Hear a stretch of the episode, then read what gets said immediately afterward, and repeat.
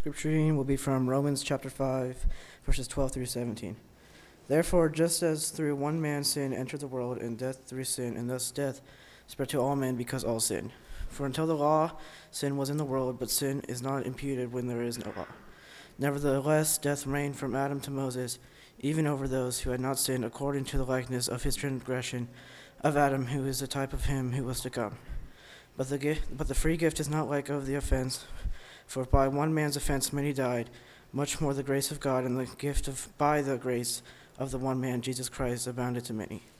And the gift is not like that which came through the one who sinned, for the judgment which came from the offense resulted in condemnation, but the free which came from many offenses resulted in justification. For if by one man's offense death reigned through the one, much more those who receive abundance of grace and the gift of righteousness will reign in the life through the one Jesus Christ.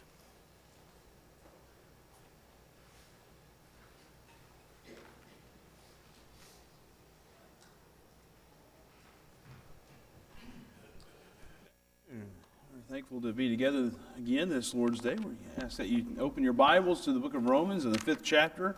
That's where we are going to begin our study this afternoon. We are glad to be together once again. And if you were here this morning, then you got the, the bad news. You heard the bleak picture that we are all a part of. We've all sinned. And God has, in His grace, provided the gospel of Jesus Christ to bring salvation. That is leading us to the good news. But how do we get there? Because we demonstrated that the gospel is for everyone. Everyone has a need for the gospel because all have sinned. That's what we sought to accomplish this morning. And we want to continue with our study this afternoon, and we want to consider how is salvation possible? How is it even a possibility that God could redeem and restore and save sinful mankind? As we explored that sin is a universal problem, it is a worldwide problem. It's not just one person that has ever done it, it's something that we have all experienced in some fashion or another. And really, the solution comes in Jesus Christ. That's why the story of Jesus is so integral to the gospel. That's why we spent so much time looking at how Jesus, how he overcame temptation, and how even uh, his defeat of temptation has given us hope. That's part of the gospel. We looked at his death and the benefits that we've received from his death. But as we want to explore, as we ended this morning in Romans chapter 5, and that's where we're going to pick up, as we looked at verse 6 and following there, where Paul explores this idea that Christ died for us at the precise right time, dying for the ungodly. That God has demonstrated his love toward us, that even while we were yet sinners, Christ died for us, people who were undeserving of his sacrifice and of his death. But through the blood of Jesus, there is justification, there is salvation, there is freedom. There is release from the guilt and the condemnation and the death and the judgment that we were deserving of. And as Paul continues on in verse 12 in Romans chapter 5, he says, Therefore, just as through one man sin entered into the world, and death through sin, and so death spread to all men because all sinned. What Paul is showing here is that Adam, the first man, he has introduced sin into the world. And because of that, we have all followed suit. We've all followed after him. That he is the prototype, if you will, that he is the first of many duplicates. And that we've all have kind of followed in the same pattern or in the same footsteps that Adam introduced for us. And that because of his sin, death was known, and it is spiritual death. that as God told Adam and Eve that they would surely die if they would eat of the fruit of the tree of the knowledge of good and evil, and they certainly did not they did not die physically that day, but they were awakened to know that sin was in their life, that they were not in a right relationship with God. And so what Paul is demonstrating is that spiritual death, spiritual separation has entered into the world that and when we sin, death occurs. And so all death has spread to all men because all have sinned. A choice was made to sin and to turn away from God. Due to Adam's sin and his rebellion, we see that sin has entered into the world and that death rules this world. Sin and death both rule this world because everyone has sinned. As Romans chapter 3 and verse 23 said, For all have sinned and fall short of the glory of God. And what you see that in verse 15, Paul says, For the free gift is not like the transgression, the transgression or the lawlessness. That when we have violated the law, we have broken and the commandment that God has given. And so transgression, lawlessness, unrighteousness, evil, all of that has taken dominion in this world. And so Paul continues on in verse 15 when he says, The free gift is not like the transgression, for if by the transgression of the one the many died, that death has entered into the world, that spiritual death has come into this world because all have sinned. In verse 16, the gift is not like that which came through the one who sinned, for on the one hand the judgment arose from the one transgression, resulting in condemnation that he's talking about condemnation, judgment, that this is what sin has brought into the world. This is what Adam introduced to this world. That you see that Adam, he brought sin and transgression, death, and judgment. Those are the things that we talked about and explored this morning that painted that very bleak picture. But now in Romans chapter 5 and beginning at there at verse 12 through 17 in that section that we read, it can be kind of a convoluted section to read if you're just reading it because what Paul is doing, he's kind of hitting here and, and hitting Adam, and then he's going right back and forth like a ping pong ball to talking about Jesus. And so it's kind of this back and forth Adam, Jesus, Adam, Jesus, Adam, Jesus. And it's kind of convoluted to read because you're kind of having to like, all right, who's he talking about here and what's he talking about here? And but he's talking about the one who died for the many, who brought us the grace of God, who brought justification, and he talks about that there in verse 16 that the one on the other hand, the free gift arose from many transgressions, resulting in justification. And Jesus, He brought righteousness where there was lawlessness, where there was death, where there was transgression. Jesus has made us right. And so he says in verse 17, For if by the transgression of the one death reigned through the one, much more those who receive the abundance of grace and of the gift of righteousness will reign in life through the one, Jesus Christ. That Jesus has brought not only righteousness, but he has brought life that is eternal life. That he is the one who is able to make us spiritually alive before God. Where there was death, where there was judgment, Jesus brings life. And all of this is done through the mechanism of the cross and what Jesus did in giving his blood, in dying for us. That God provided the solution to conquer and defeat sin and death. and is Jesus. As we talked about, Adam is kind of the prototype of humanity and humankind. Jesus is the antithesis, antithesis of that. Sorry, he is the anti Adam there. He is the opposite of what Adam brings. He is the one who has brought this free gift of grace. He is the one who has brought justification. He brings life to us. And instead of transgression and disobedience and lawlessness, Jesus has introduced to us righteousness and obedience. He's the one who has introduced grace. Because God sent his Son into the world to die for people, for all people, as we emphasized this morning, for all sinners.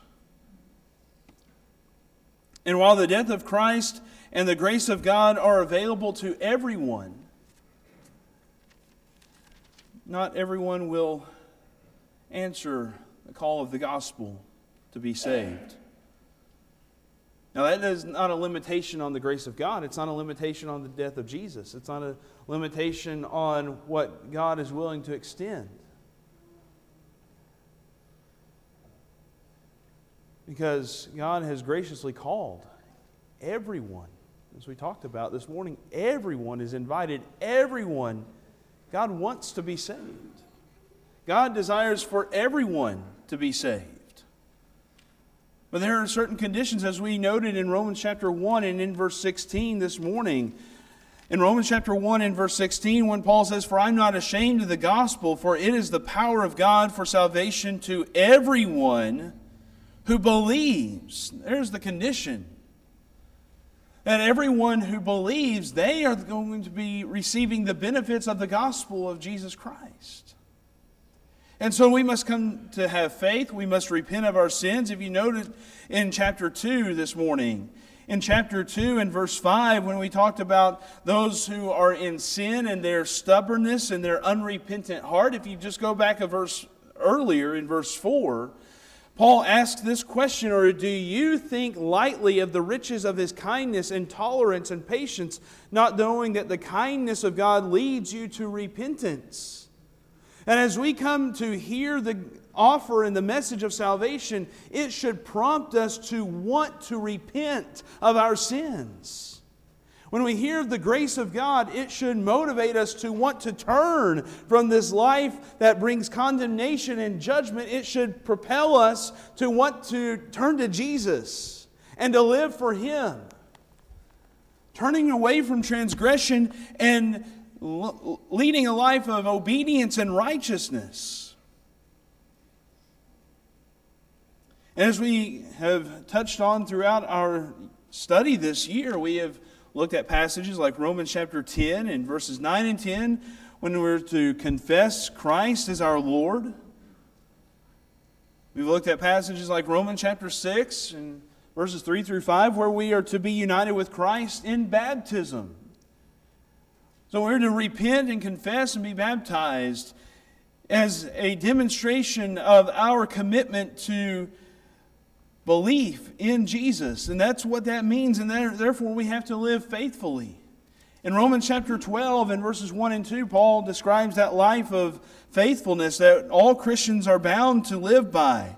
In Romans chapter 12 and verse 1, therefore I urge you, brethren, by the mercies of God, to present your bodies a living and holy sacrifice acceptable to God, which is your spiritual service of worship. And do not be conformed to this world, but be transformed by the renewing of your mind, so that you may prove what the will of God is, that which is good and acceptable and perfect. That Paul is trying to get us to understand that as he has been talking about the mercies of God and the grace of God, that this is what it means. It requires this life altering transformation where we turn our life around and where we begin to serve Him faithfully. It begins with the renewing of our mind, our commitment to a life that we are going to lead away from sin, where we are turning away from it, where we are embracing the responsibility of living for God. And so, as we looked at this morning and talking about all have sinned, this universal solution through Jesus, we have this universal solution to the universal problem that we talked about this morning. That Jesus died for all sinners. And so, as the gospel, as we have talked about, the gospel is for all. We've been talking about that all year. And as we have looked at, especially this morning, that the whoever passages or whosoever passages, and then the everyone passages, and the commitment to the Great Commission that Jesus called his apostles to go out and to preach the gospel to every creature, to all creation. it becomes our responsibility to begin to share the gospel. We have to become proclaimers of the gospel. Sin is a universal problem, and Jesus gave his life to introduce salvation and forgiveness to all people, and therefore we should want all people to know about the gospel. And what's interesting, at least I find interesting, in the Greek, the word gospel, it's the word euangelion. And it means just good news, essentially. And it can be good news about anything. It could be good news, uh, hey, I'm inviting you to my birthday party or something like that. It can be used in several different instances, but it's good news. But then the word evangelist, and in our English language, you put the word gospel and the word evangelist up there, they look nothing alike, do they? But in Greek, the word evangelist is certainly related to the word euangelion. It is the word euangelistes. And so the word gospel and the word evangelist, they come from the same Greek family of words. An evangelist is really someone who is speaking the gospel.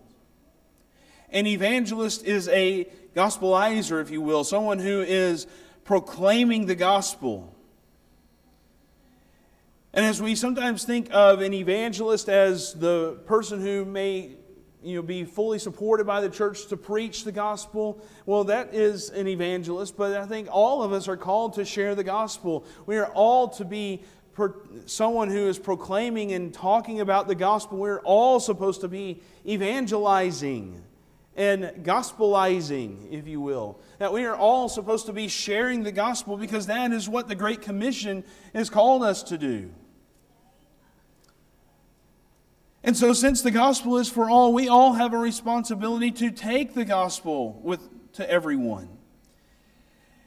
And that's really what I want us to think about the remainder of our time together this evening. I want us to think about that responsibility of sharing the gospel because that's something that many of us find challenging. It's something that's very difficult for us because we have to put ourselves out there a little bit, eh, don't we? We have to be willing, especially in a time where we don't know what we're going to get back from people. We don't know how they're going to treat us. It can deter us because we might think, well, I would rather keep a peaceful relationship with this person rather than, you know, drive a, a big old wedge right here and have this elephant in the room every time we're together.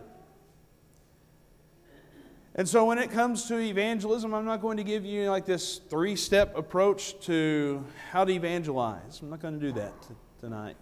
Because oftentimes don't think that really is effective or works very well.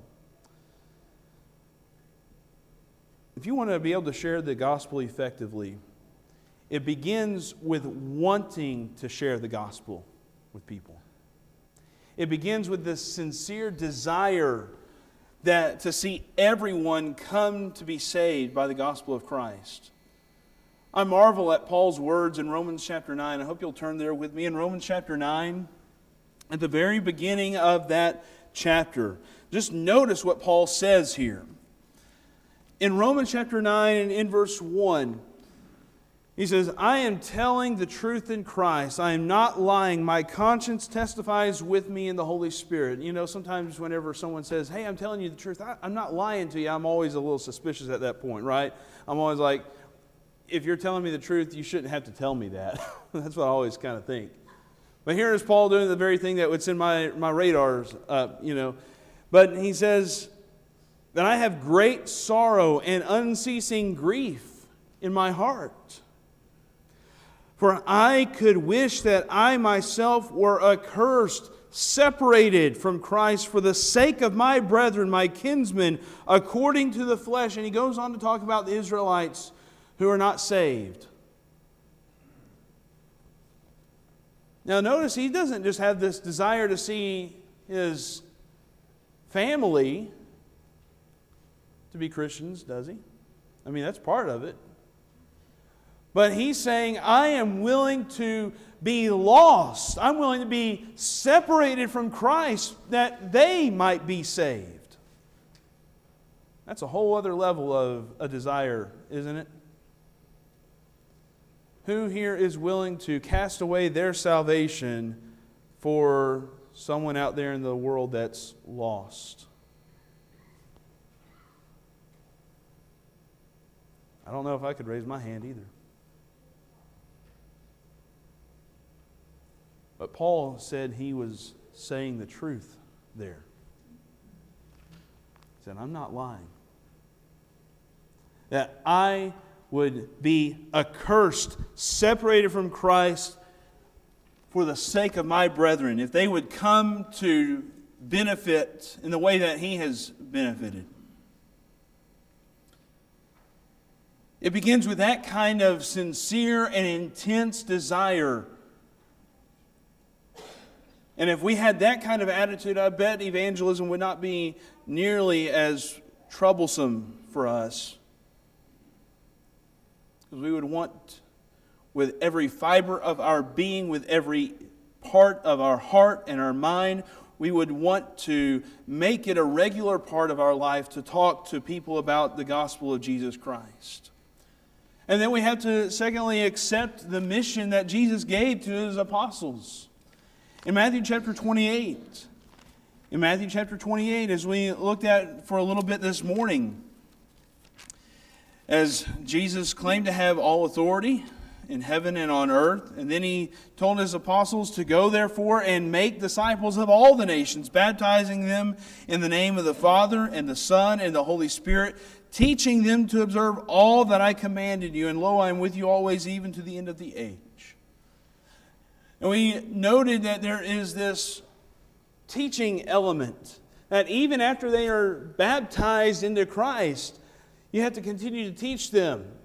And as you continue to teach, there's going to be more people that accept this responsibility that they're going to try to teach others. They're going to try, try to baptize others and make more disciples. They're going to continue to teach, and it's going to be this development of many disciples which is exactly what you see in the early church, where in the book of Acts, in Acts chapter really 1 through 8, you don't, or at 1 through 7, you see the burden of responsibility of preaching and teaching fall to the apostles. But then, with the, after the stoning of Stephen in Acts chapter 7, and then in Acts chapter 8, because of the persecution of Saul of Tarsus, and the disciples begin to spread out, they begin to scatter. And in Acts chapter 8, it says, Therefore, in verse 4, therefore those who had been scattered went about preaching the word. Now other disciples are beginning to accept the responsibility and the burden of preaching and teaching. And it's not just falling to the apostles, all disciples are accepting it. And what's fascinating is as you continue on in the book of Acts, as you read, if you just kind of cut out chapter 8 and really from there, the rest of chapter 8 and chapter 9 and chapter 10 and most of chapter 11, if you get to Acts chapter 11 and verse 19, Luke picks up that same thread right there. Luke is kind of notorious for leaving a, a thread and then he comes back to it later. And in Acts chapter 11, and verse 19, he picks up with that thread in Acts 8 and verse 4. And so he says, So then, those who were scattered because of the persecution that occurred in connection with Stephen made their way to Phoenicia and Cyprus and Antioch, speaking the word to no one except to Jews alone. But there were some of them, men of Cyprus and Cyrene, who came to Antioch and began speaking to the Greeks also, preaching the Lord Jesus. And the hand of the Lord was with them, and a large number who believed turned to the Lord. And so, what you see in the early disciples that as they begin to accept this mission, they begin to broaden out who the gospel is spoken to. It's not just to the Jews only, but also to the Gentiles. You see, congregations accept the Great Commission. Congregations of the Lord's people, they begin to send out missionaries like Paul and Barnabas, the church at Antioch, they uh, in Acts 13 they send out Paul and Barnabas to go to other parts of the world to preach the gospel. And so when we talk about the gospel being for all, and when we talk about evangelism, so many times we talk about the individual element that when we try to say, hey, everyone in the pews, they need to be sharing the gospel, you need to talk with your friends and your neighbors. We also have the congregational commitment that we need to make to evangelism. We need to determine as a congregation that we want to be a light to the world. We want to be those who spread the gospel and take the gospel to other parts of the world. There's a congregational element in evangelism as well. And then, as we are striving to teach the gospel and preach the gospel to others, to those who are lost, we also cannot neglect ourselves. We have to continue to encourage one another. We have to be unified. We have to pursue spiritual growth and unity and maturity amongst the Lord's people. In Philippians chapter 1 and verse 27, when Paul wrote there to the church at Philippi. In Philippians chapter 1 and verse 27, he said, Only conduct yourselves in a manner worthy of the gospel of Christ, so that whether I come and see you or remain absent, I will hear of you that you are standing firm in one spirit, with one mind, striving together for the faith of the gospel. And so, Paul, he's admonishing the church there to remain unified, to have this one singular mindset there's one goal and work to achieve that goal. And you can see in the book of Philippians that they were committed to the preaching of the gospel. Paul would describe them as his partners in the gospel. What a compliment! That they were partnering with him, working together to share the gospel. As a congregation, we need to be the kind of people that we want to share the gospel, but we also want to encourage each other. And we want to say, hey, who are you sharing the gospel with? How can I help you? How can I help you share the gospel with these people? That's part of the mission that we have been given. And as we grow and as we become more spiritually mature. And as we speak about the gospel and as we share the good news of Jesus Christ, we will find ourselves being capable of sharing the gospel more often, more zealously, and more fervently to friends and family and neighbors about their need to obey the gospel, won't we?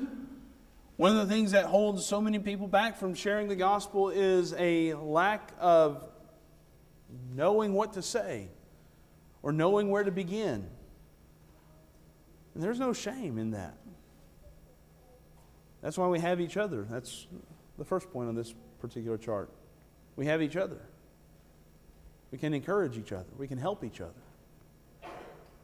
But hopefully, as we ourselves are committed to growing as a disciple. As we gain more knowledge, we're going to be more zealous, we're going to be more fervent in our desire to preach the gospel. I'm reminded of what Peter would say in 1 Peter chapter 3. In 1 Peter chapter 3 and in verse 15, as Peter was describing our relationship with the world and how we need to live and he said, But sanctify Christ as Lord in your hearts, always being ready to make a defense to everyone who asks you to give an account for the hope that is in you, yet with gentleness and reverence. When we need to be ready to tell people why it is that we believe what we believe.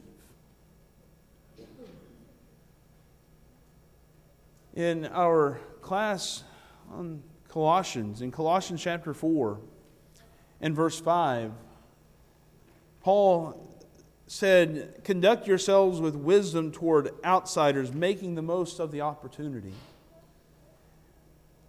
And it was brought out and observed had a comment that, that night that we should we need to watch how we behave and what we say and how we say it towards those who are outside because we want outsiders to become insiders, don't we?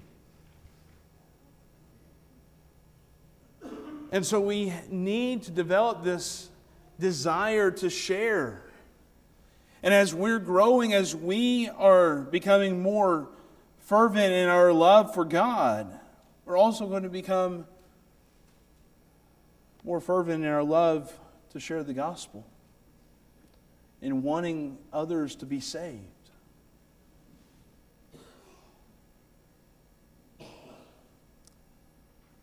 And what we see, sadly, is that some refuse the offer of salvation.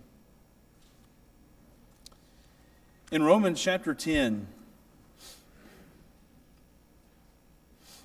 in Romans chapter 10 and in verse 16, as Paul has been talking about the need for preaching the gospel and describing those who preach the gospel as being a very blessed people. And he says in verse 15, How beautiful are the feet of those who bring good news of good things. But then he says in verse 16, However, they did not all heed the good news. For Isaiah says, Lord, who has believed our report? One of the most difficult things about sharing the gospel and opening ourselves up is that we are going to open ourselves up to rejection. There are going to be people who do not want to hear what we have to offer.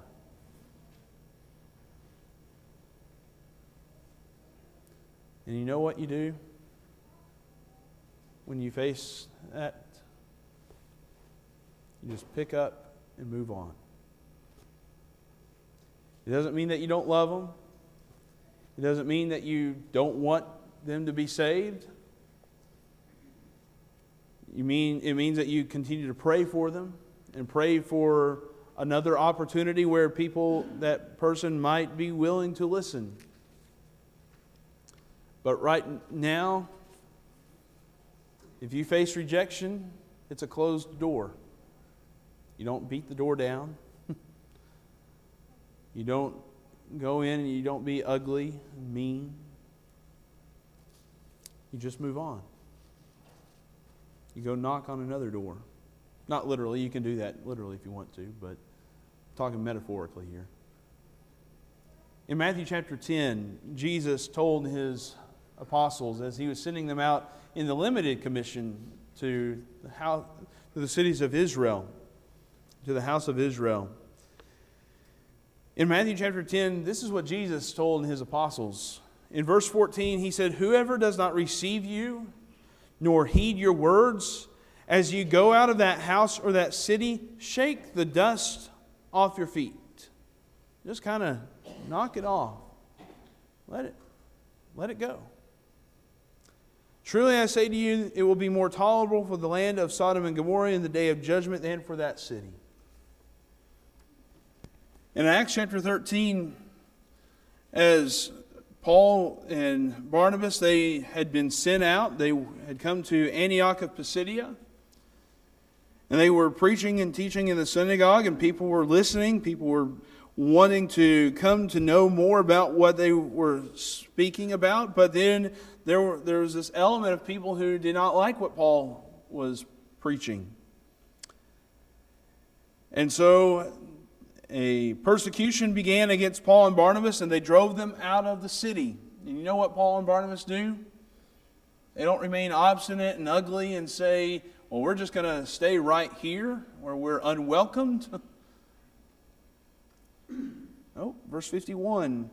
But they shook off the dust of their feet in protest against them, and they went to Iconium. When we face rejection, it's a closed door.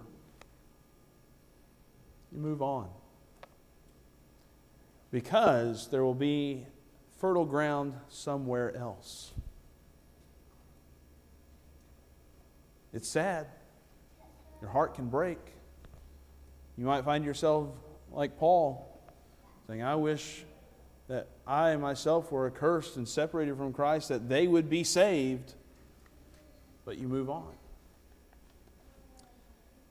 And then, when you find that fertile ground of people who are willing to come to accept the gospel, makes it that much sweeter in so many ways.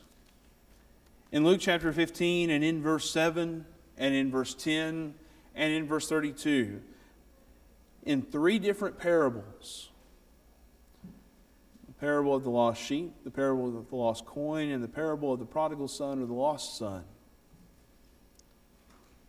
We have three things that were lost. They were both they were all found. And with each one there's celebration, there's rejoicing. In verse 7 of Luke chapter 15, uh, through the parable of the lost sheep, at the conclusion of that, Jesus says, I tell you, in the same way, there will be more joy in heaven over one sinner who repents than over 99 righteous persons who need no repentance. In verse 10, in the same way, I tell you, there is joy in the presence of the angels of God over one sinner who repents.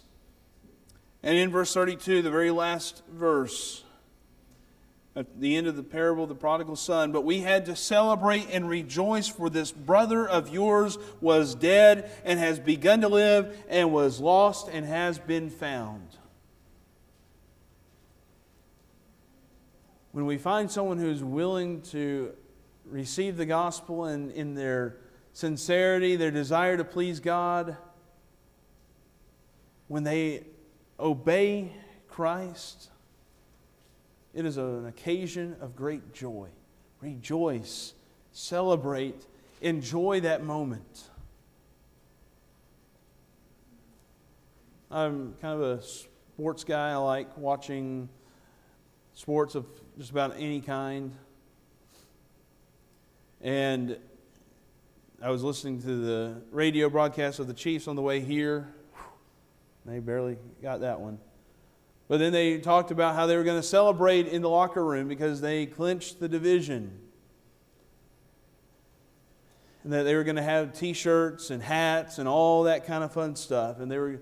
And they were just kind of talking about what the coach might say hey, enjoy this one, have fun with this one, but then tomorrow it's back to work because the season's not over yet. Enjoy the moment. When someone comes to become a child of God, enjoy that moment. If we can celebrate and get so excited over people winning the Super Bowl or the World Series, then I think we could give a little bit more attention and joy to the moment when a person becomes a child of God and has their sins washed away. We need to be people who celebrate and rejoice in those moments. Because that's what it's all about, isn't it? Sharing the gospel with everyone. Yes, we will face rejection, but there is so much reason to rejoice when just one sinner repents and comes back to the Lord.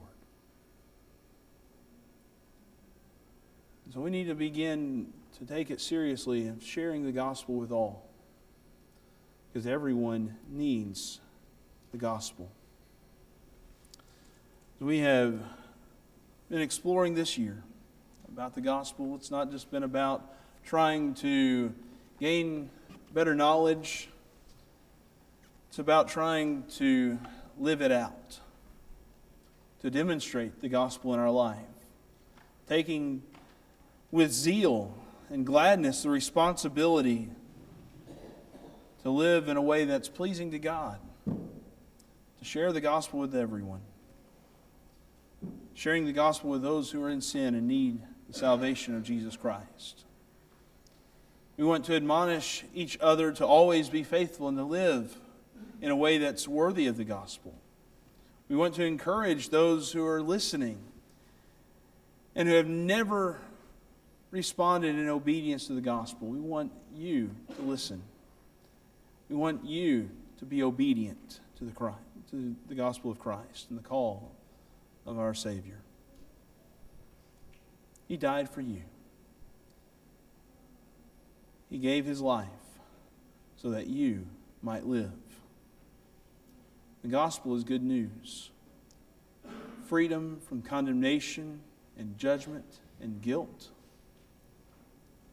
to enjoy life everlasting, the hope of eternal life with God our Savior.